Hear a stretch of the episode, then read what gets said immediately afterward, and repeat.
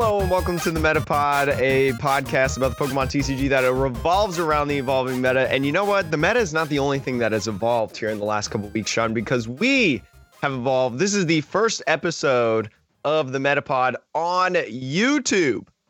Sean, how does it feel to be famous now on a YouTube channel that only at this point has 320 subscribers? At this point is the key point though, Jake. I think this this is the moment when you have weekly content that is consistent and everything takes off. I mean, you know, look look at look at the other podcast that also has a video component to it uh, in uh, the chill the chill series pod the Yellhorn Yellhorn podcast. Mm-hmm. They have a video component, and uh, both their channels just absolutely skyrocketed. So I think that's the goal here.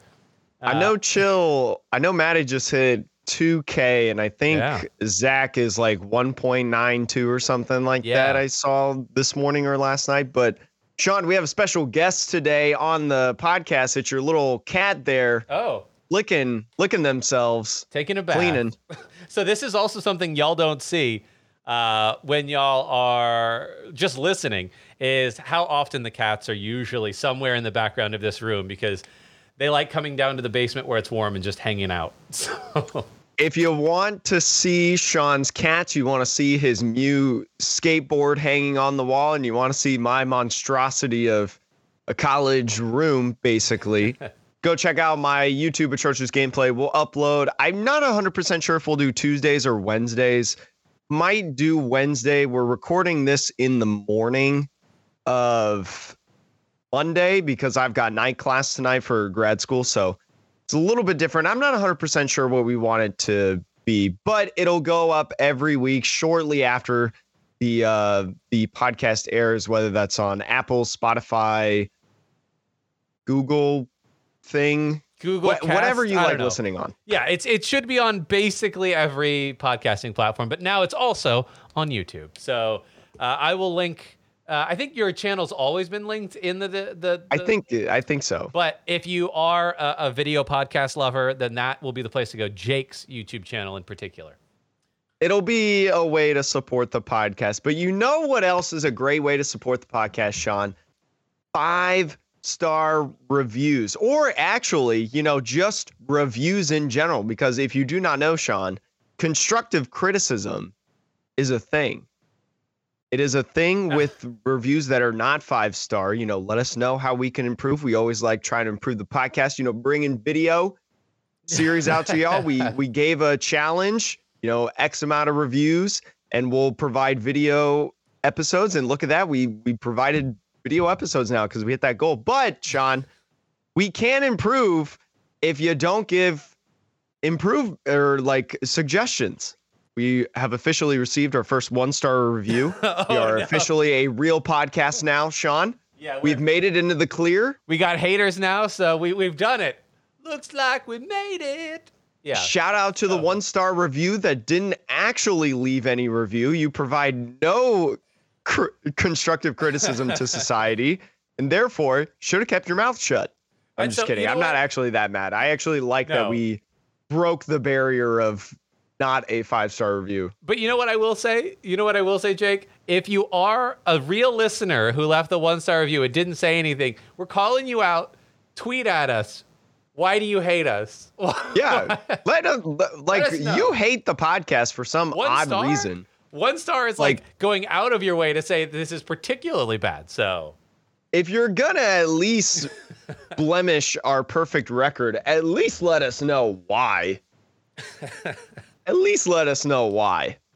But Sean, we got a lot to talk about today. We didn't even get to talk about half of the Pokemon meta last week because we no. were so busy with our excellent collab series with the Floaty cast. But Battle Styles has officially come out standard.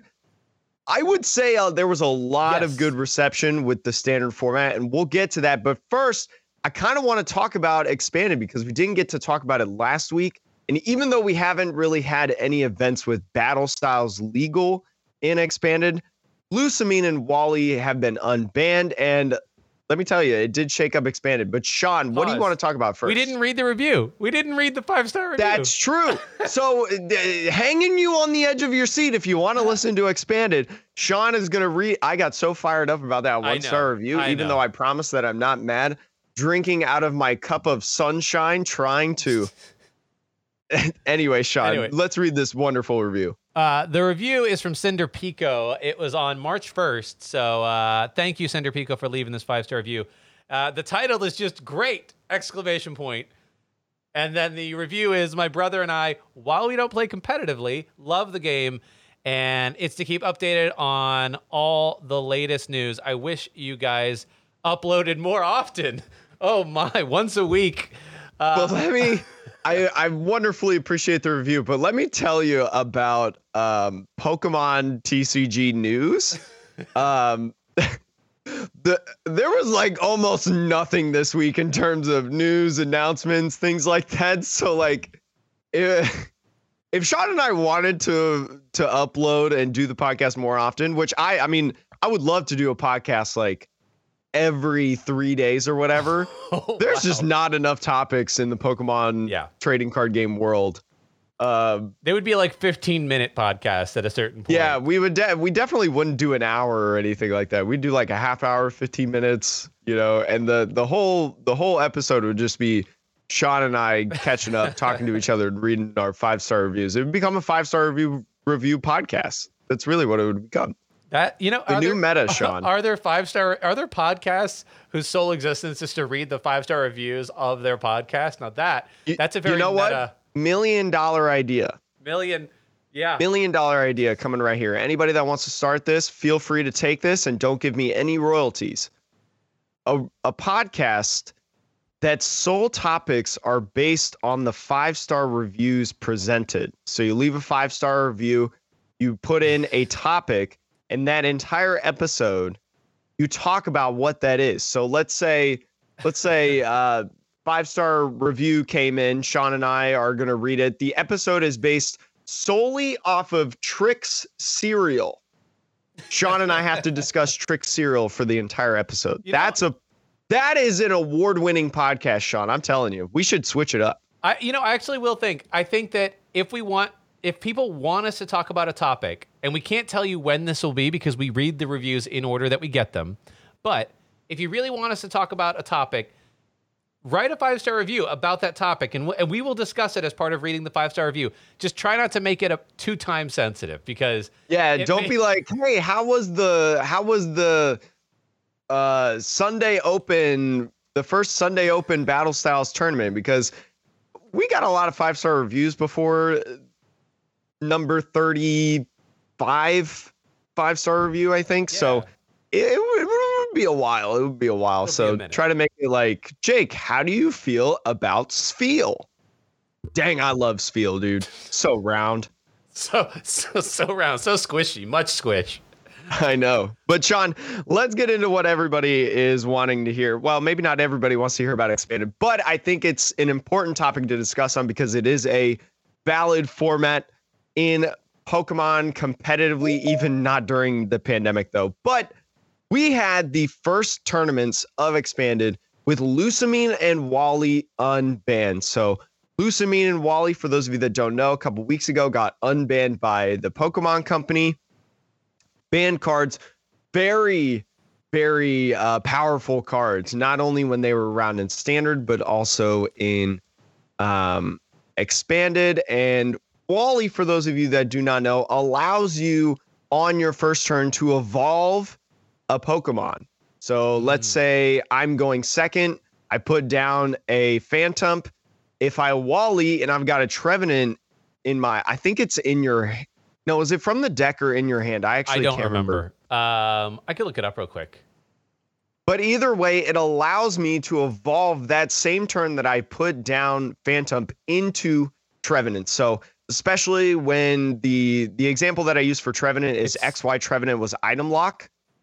Was it in the hand or It's in the deck. It's it's even in more the broken. deck. It's So that makes deck. it even more broken is you can just grab it from in the deck. But anyways, I could get a turn one item lock Trevenant, especially when the turn one supporter rule was around, And even, you know, going second because that first turn supporter rule is not a thing anymore. Even going second, item lock could still be like a valid strategy, especially in that. So thank you, Sean, for pulling up the card. This is another thing on YouTube. We can actually pull up and show you guys certain pages. So That's right. Wally from Roaring Skies. And Sean, do you want to bring up Lusamine? yes. I, know will, what uh, does. Lusamine allows you to grab a combination of either supporters or stadiums from the discard pile into your hand. So, especially with things like Lieutenant Surge back when it was in standard, um, that card from Crimson Invasion could allow you to get like a Lusamine loop. I actually used it in control when I played Pidgeotto uh, Oranguru control back in Team Up to Cosmic Eclipse. Yes, it was Um, a good card for that. Yeah, Lusamine. I don't think Lusamine was originally played by Jesper Erickson in the Bochum Regionals. Um, I can't. I, I don't quote me on that, but I'm pretty sure Lusamine was a card that I inserted in because I was like, I really like Lusamine, and and you know what? I I did the best that I've ever done in a Pokemon tournament, so that card will be in my heart. But Sean, one of those two cards did really well in the first ever uh, unbanned tournament for those two. Sean, do you want to take a gander at which card it is that I'm referring to? I mean, it's probably the card that I said I don't know how much this can do and expanded. Uh, remember, remember when they unbanned it, and I think we talked about this. I was like, I don't know, putting a supporter or a stadium back into your hand. I don't. I feel like it's Lusamine. I feel like Lusamine was the card that is causing all the problems. For those of you that remember the standings of the Limitless Major, Potown, and Expanded Championships, this is Major number two, by the way. Or for those of you on YouTube that are looking at the results right now, holy stall, Sean. Four of the top eight spots were owned by various stall decks, whether that was Pyroar stall, Snorlax stall. Unfortunately, in the top eight, as you can see when you move into the top cut, all all four of the decks matched up against each other. It was the Snorlax stalls matched up against each other. Only one could remain, and then the Pyroar stalls, and then they were on the same bracket as well. So, It's but it's- that's just how it is. That's just how I mean, it is if with you like- seedings. If you like control and stall, expanded is your is your playground right now, apparently. So it was it was super dominant. I mean, again, this was a very raw meta, you know, first tournament of this archetype coming in with these new valuable cards into it. So obviously people don't exactly know what to expect. People are messing around with it. There's a lot of different ideas that you could work with, but Snorlax stall and Pyroar stall, kind of the two control stall type decks. They own two of the top three win percentages as well, Sean.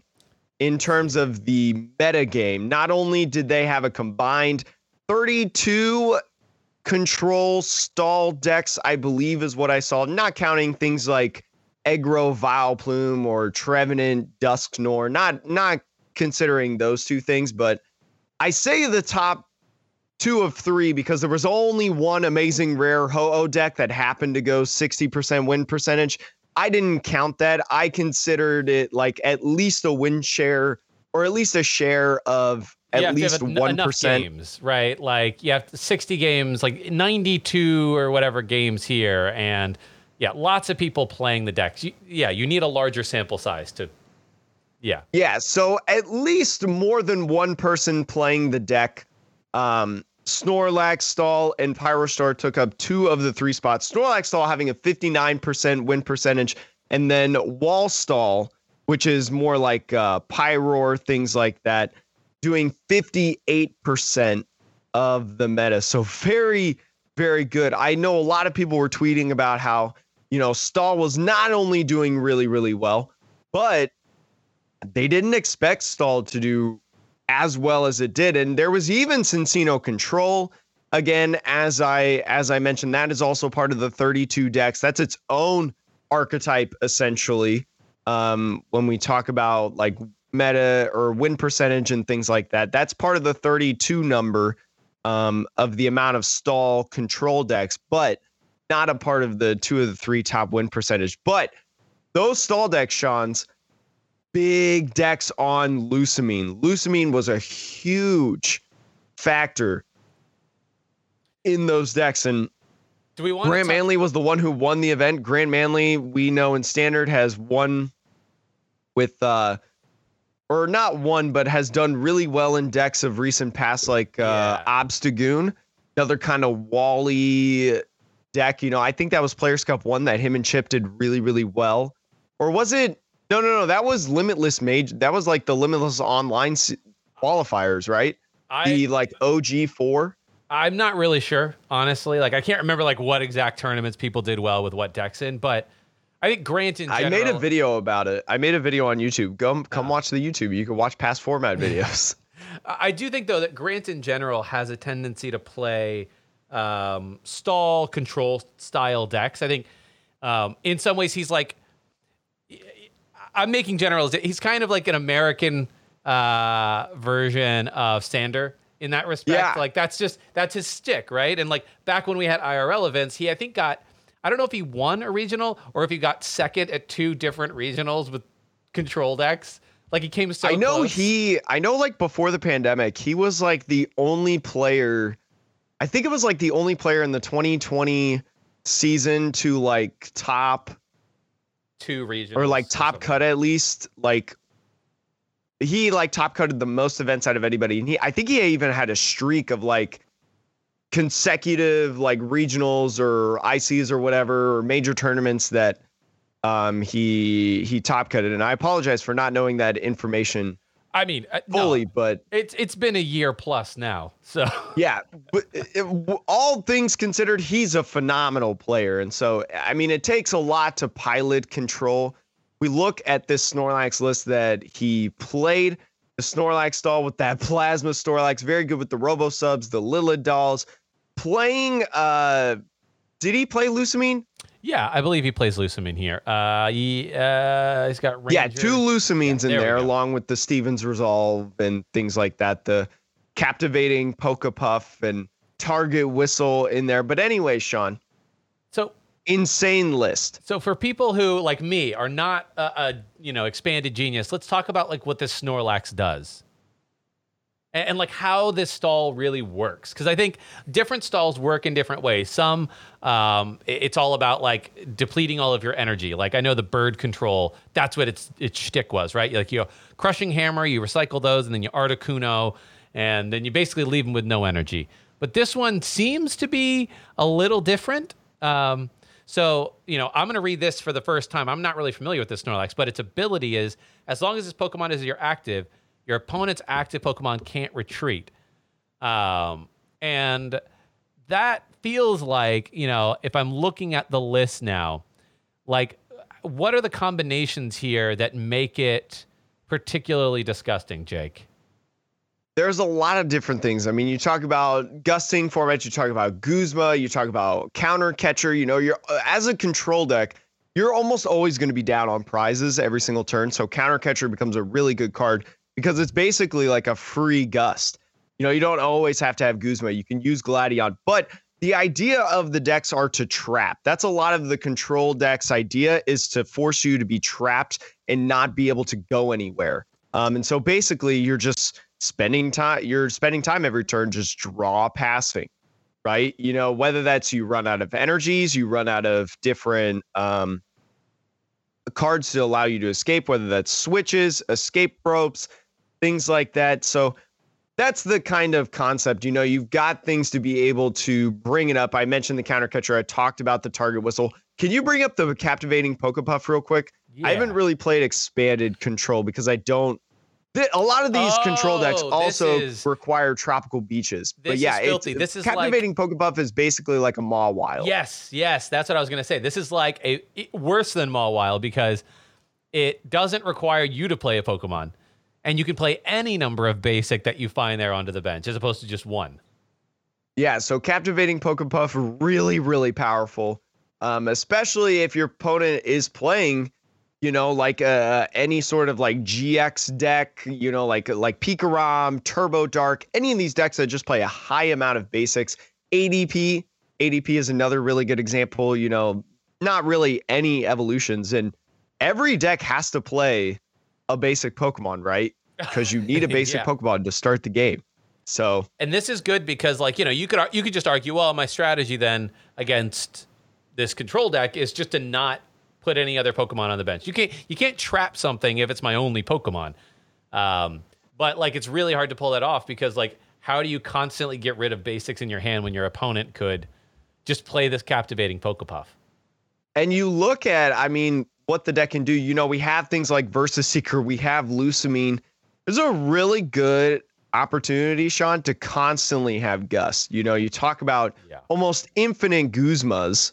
Oh, You talk about the three counter catchers.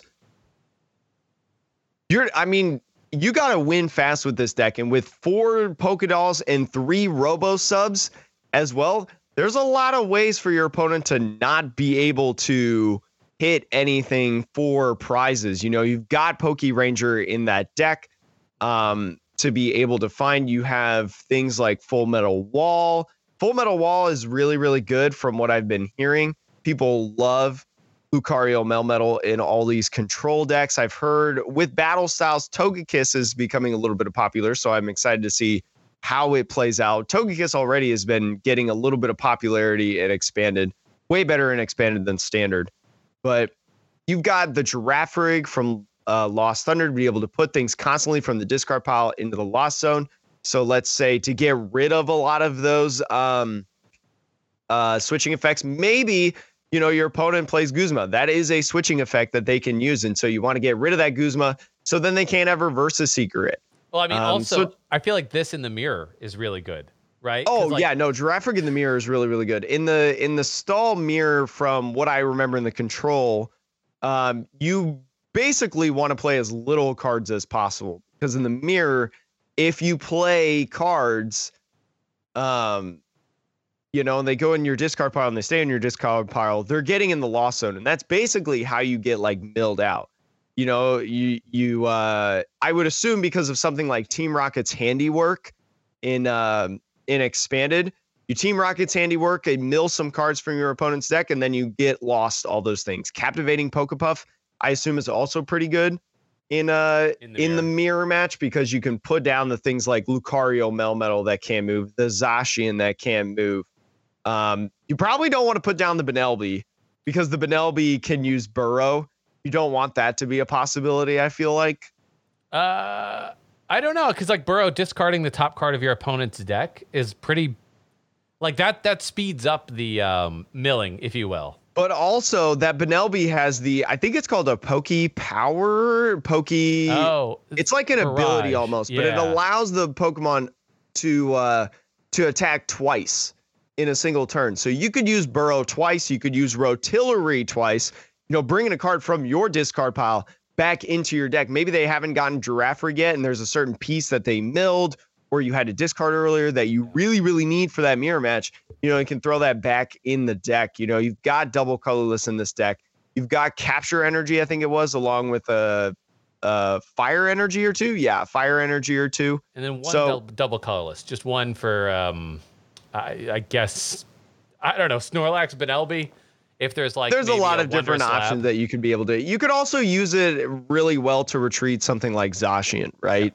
Yeah, Um, but anyways, uh, absolutely shook it up. We did see in the Limitless Major, um, Pikarom was the top archetype in terms of like itself as a deck, not combining different things in specific categories in the metagame. Pikarom having a 13 and a third percent share, 44 decks of it didn't do as well. I mean, didn't do so hot. The top deck, as you can see on the YouTube screen, 10 and 4.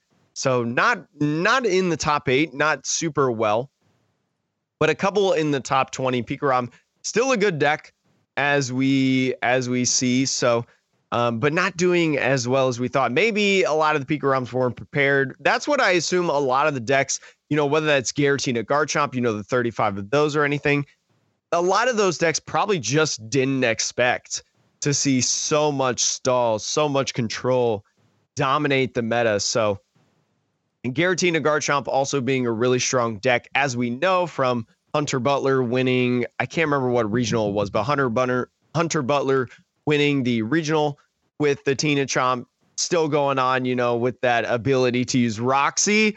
Roxie's so good in this deck because your ability to just put damage counters anywhere and then basically turn to guarantee uh, or actually even turn one, you turn one guarantee to hit like what is it, two what how much damage does Giratina Garchomp do? Is it two the base is uh the base is 160 plus 80, so 240. So 240 without anything like a choice band or um mm-hmm. a or the the scarf that allows you 40 HP or 40 damage plus 10 HP or something like that. It's that combination. Anyways, there's have- a lot of damage modifiers that you can do in expanded and uh, 240 base on turn one. You know, double dragon energy, pop the Koko to get that third energy.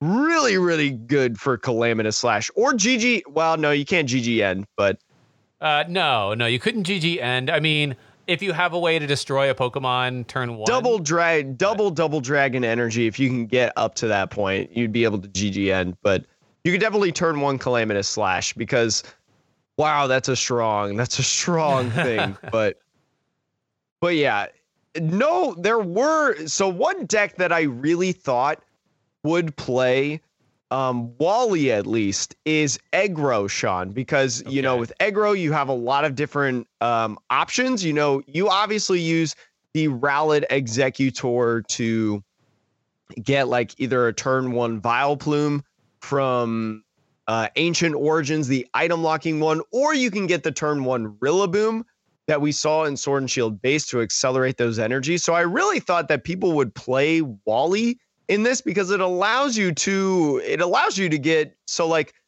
let's say turn one I get a uh, Rowlet Exeggutor, I get an Oddish, and then I also can put a Grookey down. You know that that turn I can Wally because I'm going to go second because I want to use Egro's attack. I can turn one go second, get the Thwackey, the Thwack, get the Thwackey through Wally, and then I can use Egro's attack to get my turn one Vileplume to item lock, and then I can use something like a Turf Field or whatever to get my Rillaboom, and boom, my next turn I automatically have Rillaboom without the use of a rare candy, uh, or with doing a second Egro attack to be able to build that up. Do you know a, what I mean, Sean? Yeah, I, I, yeah, I know exactly what you mean. You basically like you can guarantee by your turn two to have two stage twos without having to use rare candy or Eh, or know, having to use Egro's attack twice. Exactly. The so, super growth. Because like really the Rillaboom, if you have to super growth into a Rillaboom, you don't actually get to use the Rillaboom that turn and it could die. But if you yeah. you know, super growth into the Vileplume, which is what you really want to do turn one, and you can get into a Thwackey on turn one going second. Yeah, you're absolutely. Then you throw down the Rillaboom and you're ready to rock and roll. It's a little bit a lot to ask for because you're asking a deck that doesn't play a lot of items, right? Because you're probably putting out Vileplume nine times out of 10. Mm-hmm. Um, the item locking one, you're probably not playing a lot of ways to be able to search Pokemon, so you're gonna have to like naturally draw into it. Um, so you're probably prioritizing a little bit um, uh, Brigette, Brigette allowing you to put three basic Pokemon down, whether they're non-GX Pokemon or I'm sorry, non-EX Pokemon. So you can put a combination of you know, GX and whatnot. And you've got Tapu Lele to be able to find a supporter turn one. So mm-hmm. it's a lot to ask for, I will say, to be able to provide that strategy that I did. And maybe what people found out, I, I assume that's an idea that people tested because it sounds like a really good strategy. Yeah. Um, I assume people tested that idea, but maybe they found more often than not that you can't get that combination off enough to really make it be worth it. So just naturally trying to evolve the uh the Rillaboom Sean. Yeah, I guess they is, figure once you're item locked, it slows the game down long enough that getting the Rillaboom out, boom out for one extra turn, like taking an extra turn, doesn't matter. That may simply. I be, will say. Yeah. I will say that Egro has a really it's it's one of the best decks I feel like against control in terms of a major archetype, and I think that's why Egro did so well because you've got the item lock. You know, you can't play Robo Subs, can't play the captivating Pokepuff. Sorry. Um, you're not going to knock out my Vileplume. You're, I mean, you could trap it, but you're not going to knock it out. And then you also have the Rillaboom, so you can constantly accelerate energy, Sean. So whether you use the Team Flare Grunt, that's okay. I've got something like a Brock's Grit to be able to put my energies back. um, things like that. I got different switching effects like Malolana, Guzma, and I've got something like uh, Life Forest. Uh, well, Life Force actually wouldn't help me at all, but Faba, three Fabas in the list, and then Cynthia and Caitlyn. You know, Cynthia and Caitlyn allowing you to get back the Malolana, to get back the Guzma, and all that stuff in case, you know, they're leading off Girafarig and they're not using the Snorlax because the Snorlax would be, you know, a pretty good way to prevent the switching in terms of just use, like making them use more energies. But Cynthia and Caitlyn allowing you to get a supporter back, whether you want to use the secondary effect of discarding draw three or just regularly getting back a supporter, you know, I not think, drawing three cards. Maybe you don't want to do that. Yeah, I think that's another good point, right? Because like it has the secondary of draw three, but it's it's optional. So like, yeah, if you have Guzmas that are down, you have three of these in the deck that you can use throughout the game, and you just play it. Don't even get the extra draw three because you don't want to mill yourself, and then you know, give me a Guzma. Okay, cool. I will say, um, there was another Limitless tournament, Sean, the mm-hmm. Limitless Weekly number twenty three. Um, this didn't include battle styles, but it did evolve the meta a little bit more. Aggro ended up winning it, taking the top two of three spots. So very interesting. Again, I will say I'm looking at kind of the uh, the matchups, especially for the winner. Carlo Conti EX went 10 and 1 in the event. Didn't face a lot of control stall decks. So the metagame did provide a lot of uh, stall, though 23 stall decks, not including like an aggro Vileplume. So um, 23, the wall stall ended up taking about 8% of the meta, and then Snorlax stall taking another seven and a quarter almost. So pretty great. But the aggros that did do well, they took up about 80 or 68% of the win share. Again, as I mentioned, two of the top three um, finishes in the final standing. So Aggro looks to be pretty good, especially if you have a lot of um, stall. That's two events in a row that Aggro has actually done decently well um, with a small number of players playing in it. Um, Aggro kind of it, could have gone farther, but it did meet up in the top four. So only one of them had to go, matching up with Eternatus in the files or in the finals. I feel like Eternatus isn't a terrible matchup to be honest because you have that GX move, mm. um, and especially preventing them from playing items. You know, item lock is just strong in my opinion. There's a lot of like legacy formats, and I think people probably like at the in the late summer, early fall of last year, were playing around with the idea of banning Vileplume from Ancient Origins in their like custom expanded formats.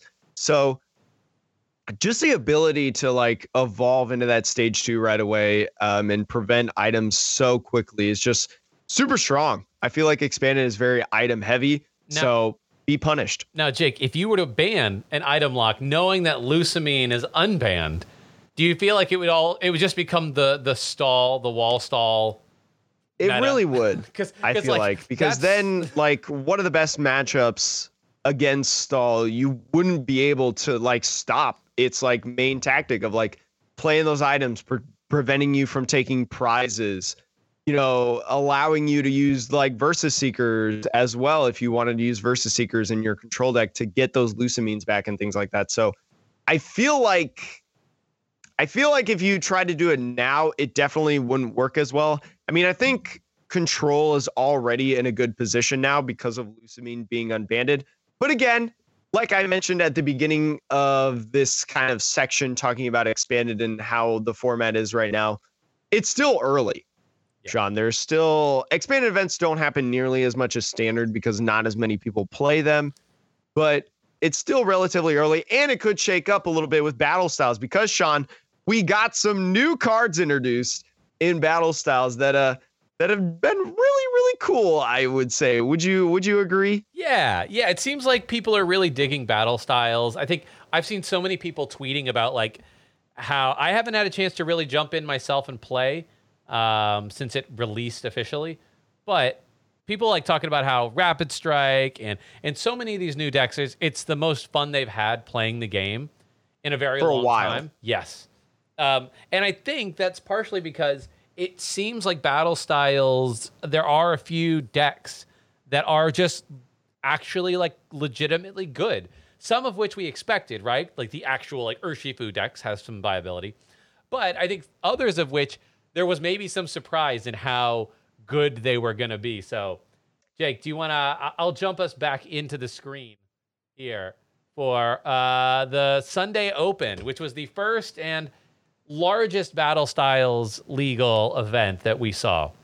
Uh, so again, this is a very raw format. You know, standard will evolve much faster and much more quickly. We can even probably talk about standard and how it's evolved next week. Um, but this being the first major event and a pretty big one too. I think there was like how many people were in it, Sean? Can you uh, check that real quick? I think it was see. like 200. I want to say. Uh, well, yeah, actually, 200, all players. Oh, more than 304. 304 players. 304 players. Now, it was a $500 Alice collectible event, so naturally with those cash prizes, you there is way more participants, but still, first event of Battle Styles. It was the 1 year anniversary, I believe as well of the Sunday Open. So, first, I just want to say shout outs to all of the people that have been able to make the Sunday Open legal. Um, a huge part in starting the online meta that is right now. So big shout outs to all you lovely people. I know some of the people like Neil Pie listen to the show.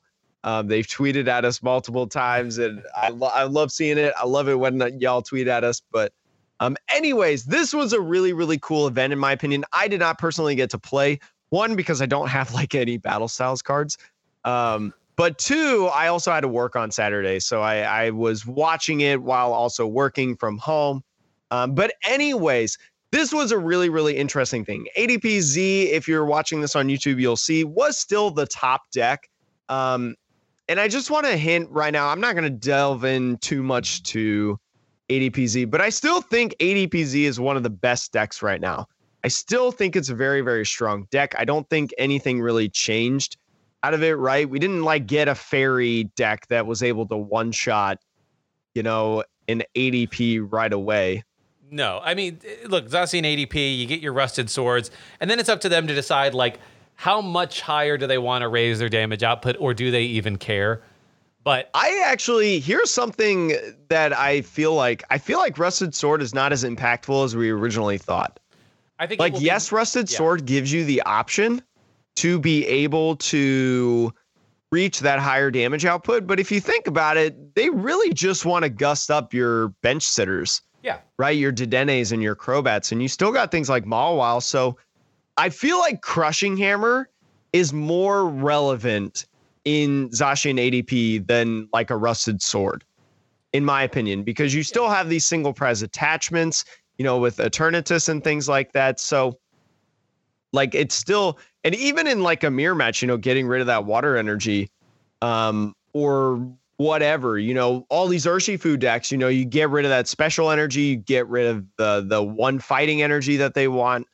Um, so it could do really, really well. Um, and I think I think it's still like a really good deck. You don't need to hit those high damage outputs because one, your your game plan is to boss boss game right after you alter creation GX. So ADPZ still a good deck. Maybe not BDIF, but still relevant enough that I feel like it's very, very good. And uh, please ban ADP, get it out of here. But we I only mean, have a couple more months of it, Sean. I know we'll be mercifully rid of it soon with rotation. Fingers there crossed. was a there was a review that was like, even though Jake constantly brags on ADP, I still think this is a great podcast. And you know what? You're not wrong. I will say. I don't remember the name off the top of my head, but I I read all the reviews when they come in, and that one made me laugh. That one made me laugh. But, I will, I will say though, it seems like so we did our collab cast last week, right?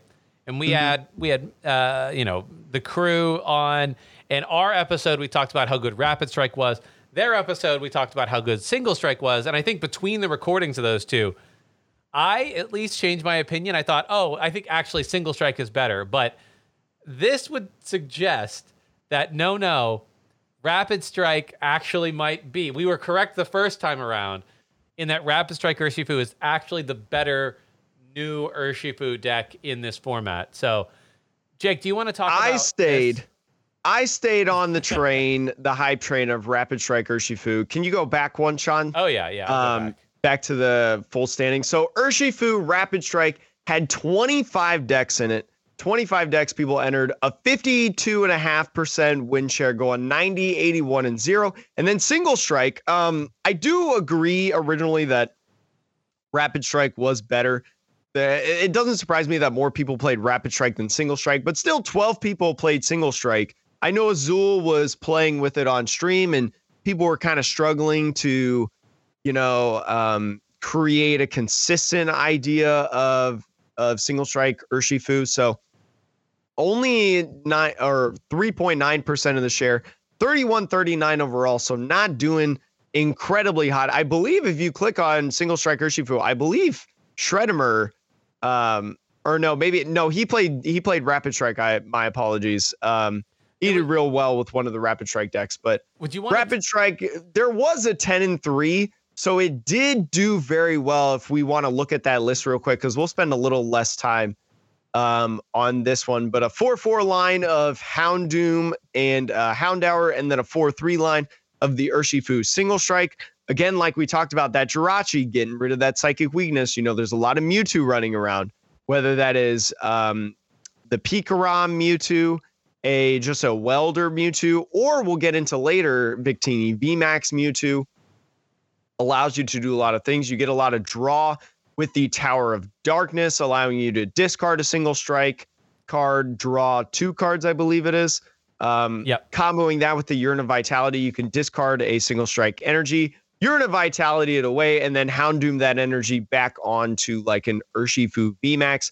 The scroll being very, very good. And then having just the other good cards, you know, Mew, I think is coming back into the format with Rapid Strike Urshifu, which we'll get to here in a second. Um, playing a lot of boss, having some switch effects, and just bopping things for an absurd amount of damage. Also playing the stone energy as well. I kind of want to note that real quick. Also playing a couple stone energies to be able to prevent damage as well. Because with the Houndoom, you're putting energies on yourself. The stone energy allows you to prevent, kind of almost like negate the energy. Yeah.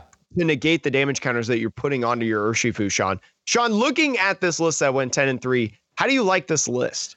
It's extremely linear. Um, now, look, the person went 10 and 3 with it, so I can't. Uh, I want to actually look at a, another list, uh, the, the second best list uh, from Fuji System, and just compare it and just say, like, okay, where where did they deviate, right?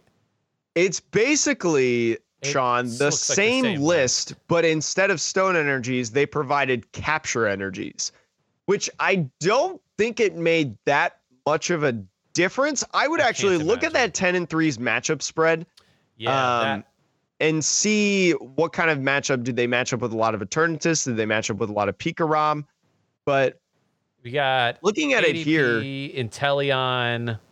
Okay, I mean, this is interesting. not a lot. We're looking at this, not a lot of, um, not a lot. But I will say something to note: the top two, so Face Shreddimer and Willie, both two opponents that did really, really well in the tournament, both playing Rapid Strike Urshifu.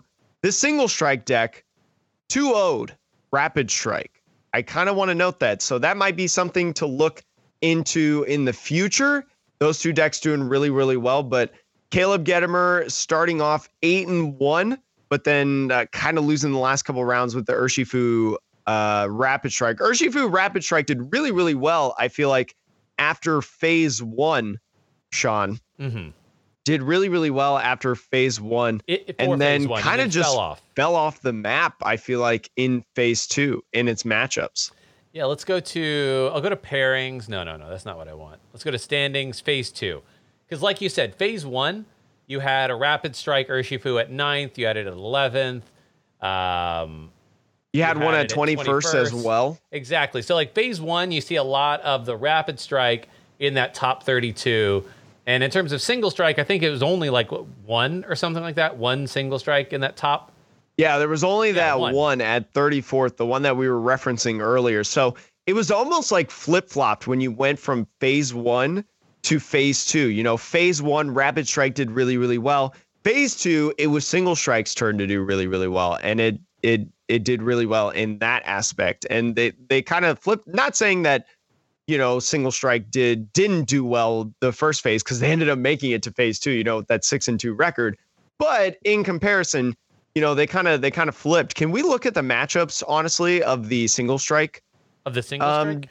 Deck, the matchups, especially when Yeah. we talk about phase two for that first Um, uh, hmm, for that top deck, Sean? players. Because I kind of want to look Yeah. and see what its matchups were. So it So Yeah. had those two, had those two um, uh, rapid strike decks did well against what I assume is like a Tempo Zard Blacephalon. So I'm wondering in that game if they just like bricked. I wonder if that game their only loss ended up being the uh, Lightning Mew three, which I assume that Jack Moore, who was playing that deck, um, ended up doing a sort of method where they got rid of the Jirachi, or you know, the single strike deck was not was not able to get Jirachi in, out soon enough, yeah. and they used the Mewtwo pri- primarily to just get rid of the uh, the Urshifu and hitting it for weakness. Not 100% sure, but that's how I assume that matchup would go. But hitting an Eternatus, good matchup in my opinion. You one shot Eternatus, yeah. VMAX, and then the uh, the the single strike. You know, I, let let's look at the deck list of the single strike deck again. I don't think it played Cheryl. Um, Nope. no, no it didn't play Cheryl in it. So, you know, trying to hit as fast as possible, trying to whack the single strike deck as fast as you can, and then, you know, trying to just essentially go faster than the rapid strike deck. The rapid strike deck not hitting as hard, just kind of putting damage on it a little bit every time, but you know, getting a getting a good chunk of setup damage with the single strike. But the rapid strike, Sean, let's look at the rapid strike. We found through, I believe it was, I, I'm not 100% sure on the interaction. I should have thought of this and looked it up, but I believe the Empoleon with rapid strike energy is bugged. Um, Oh. For some people, it's Okay. not a 100% method, but it is bugged for some people. I believe when you have Polion in play, when you have the Empoleon V, the rapid strike energy only gives one energy to the rapid strike Oh, Pokemon it is attached to. That's annoying. Yeah, it's and it's not a hundred percent sure for method because I believe when I was watching Azul and and his play the other day, he was saying that he has not encountered that. Um, but I did hear on Twitter some people did come to that conclusion. hmm But a lot of different things, a, a lot of cool things going on this list, Sean. I've heard it compared to something like uh like a Lysopod. You know, that that first attack for Urshifu VMAX, you know, when it comes into the active, Yeah. Um, Doing when it comes from the bench to the active, doing um 120 more damage. So Gale Thrust for one fighting energy, doing 150 damage. That's a good chunk of damage. You know, that two shots almost everything in the format, non VMAX wise, before you get into other things. Maybe you want to put like a vitality band in here or dojo. whatever, you know, the martial arts dojo as well to add modifiers. And I've talked about before how like we've ha- we have so much like switching effects in the format, Sean. We have escape rope now, a new card that is very good in the format. We've got the regular old switches, air balloons. Air balloons are a big thing in rapid strike decks right now, and I think they're going to stay. Um, and then you have something like Bird Keeper, which hasn't really been used, but it is an option. Um, to be able to deck. switch and constantly get these short, valuable, um, easy attacks off. I want to look at another rapid strike deck um, because I think there was some discussion. Let's look at uh, let's look at the Undaunted Hounds list um, about using a lot of Cheryls. Now, ah, here it is. So this this is I think so. The, so Undaunted Hounds list is like Zoropod, Sean. Sho- Zoropod, you know, Zoroark with the with the uh, trade ability, you know, discard draw two, very very good. Undaunted Hound for anyone who is still listening on like Spotify and stuff. This is a Rapid Strike Cinccino version, the Cinccino that came in Sword and Shield with Make Do, basically trade, um, allowing you to discard draw two. This was almost the same concept, and this utilized Cheryl, um, allowing because you have those like those small energy costs, you know. Yeah. You're you're allowing yourself to maybe put in a Cheryl, but not really uh, getting any getting any. Uh, Getting any negative effects? yes, essentially. you Uh, really, all any it is is you have to just go find another energy. Well, That's I really mean- what it is. And we have a very good draw support format, especially with this deck. You know, you get like three uh Cincenos. That's six cards that you can see just from that alone. You're playing a couple research in there. You've got Marnies, you've got a Dedenne in this list. So a lot of ways to be able to find exactly what you need. And especially with the karate belt, you know, you go down early. Now that Gale Thrust is free. You don't even have to have an energy on it, Sean. Mm-hmm. No, I like this. pretty I- I cool. so this was like uh, what I was looking to see because I, I heard discussion about um, and maybe we talked about this on the Max Floaty Cast podcast about like maybe there's a version of Rapid Strike that doesn't care as much about the second attack, and it's all about like you know just chaining 150s, maybe a couple of damage modifiers, and Cheryl, and that's exactly what this is. And I think this combination with Cinccino, it it offsets the use of Cheryl because you know, if you're using Cheryl, you're not drawing cards. So at least this way, you're like getting into cards. You don't have to say, "Oh, I'm using my supporter to heal," but then I'm I'm getting no progress into my deck. Um, I and- would be interested, especially when you talk about Urshifu's second attack, Urshifu VMAX second attack of putting 120 everywhere. Mhm. I would honestly be interested to see like a Zigzagoon and a Mimikyu from Cosmic Eclipse in this deck. The Mimikyu from Cosmic Eclipse, for those of you who don't remember or don't know, it has an ability to all GX Pokemon um, don't have abilities. So, especially because Mew is becoming more relevant now um, because of the fear and introduction of Rapid Strike, you talk about different things like um, Mewtwo and things like that. You know, Mewtwo and Mew GX, you know, Yeah. you're afraid of getting hit for weakness. You're going to be able to turn that.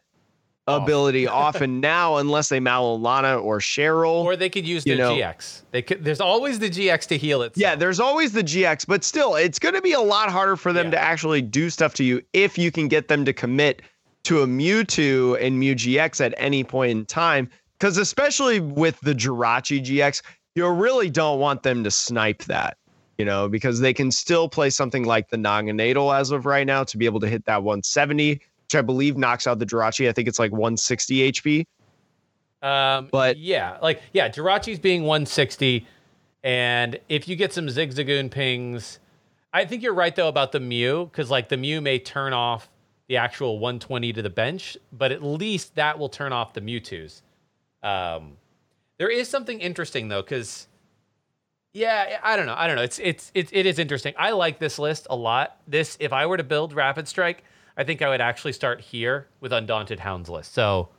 I think I would too. I think it's a pretty interesting list and has a lot of value to it. But Sean, there's one card that people made noise about, but I actually think it did better than what people originally gave it for, and that is Victini VMAX. That's right. Victini VMAX getting second in the event. Um, several people played it. It was almost like a firebox type deck. A lot of people played it as, but included Victini VMAX. You know, a lot of them kind of like a 2 2 line of Victini VMAX and having things like the Cramorant, the Volcanions, the Heatrans, the Reshazard. Um, again, allowing that toolbox deck. But I think when I was watching Celios Network play in the uh, Sunday Open, which he did really, really well with, he went into phase two, and I believe he was like one win off of Top Cut or something like that. hmm Um, but Celios did a very good job, and I think he put it very well. This deck with Victini VMAX doesn't need to hit Welder every single turn. We talk about with fire decks a lot of how the main problem with fire decks is just not finding Welder. You know, you don't have something like a Tapu Lele in this format to be able to find, you know, your supporters that you want. And so fire decks struggle when they just can't find Welder. And so Victini VMAX, because of its two energy cost, you don't need to, you just need to find energy. And we have a lot of ways to find energy with the, you know, just the aggressive draw in the format. You've got something like Giant Hearth in the deck. You have Volcanions to be able to power up Mhm. all that. You've got Fire Crystals. You know, you had to discard early. You can get some back. Again, incredible draw with Dedennes, Crobats, um, things like that in the format. You know, you've got Jirachi. Jirachi, especially with Escape Rope, I feel like Jirachi is a much better card now with Escape Ropes. Um, you do have to be careful of the like bench snipe um thing with like with the Urshifu VMAX and stuff, but with scoop up nets now and escape rope, I think that really does well for Jirachi. Um, Yeah. so I think maybe start seeing a little bit more Jirachi, the one from Team Up with the Stellar Wish ability that we saw for so long until uh, a, a skateboard rotated um, from Ultra Prism. So Yeah, I, I the really like thing- Victini VMAX. I think it's a really, really cool deck, Sean. I think that this was probably the biggest surprise of the first weekend was how well Victini VMAX did. Because I think a lot of people were thinking, oh, this is, I mean, we even said it. Victini VMAX, it's cool. Two energy, 220 damage to a V. Like, that's just good. And you think about, like, uh, the, the, the problem you run into, though, is like, oh, well, 310 may feel a little squishy. As crazy as that and you talk about and you talk about the the secondary effect you if you could call it of that attack of Victini VMAX. It does extra damage to get to that 220 if your opponent's Pokemon is a V.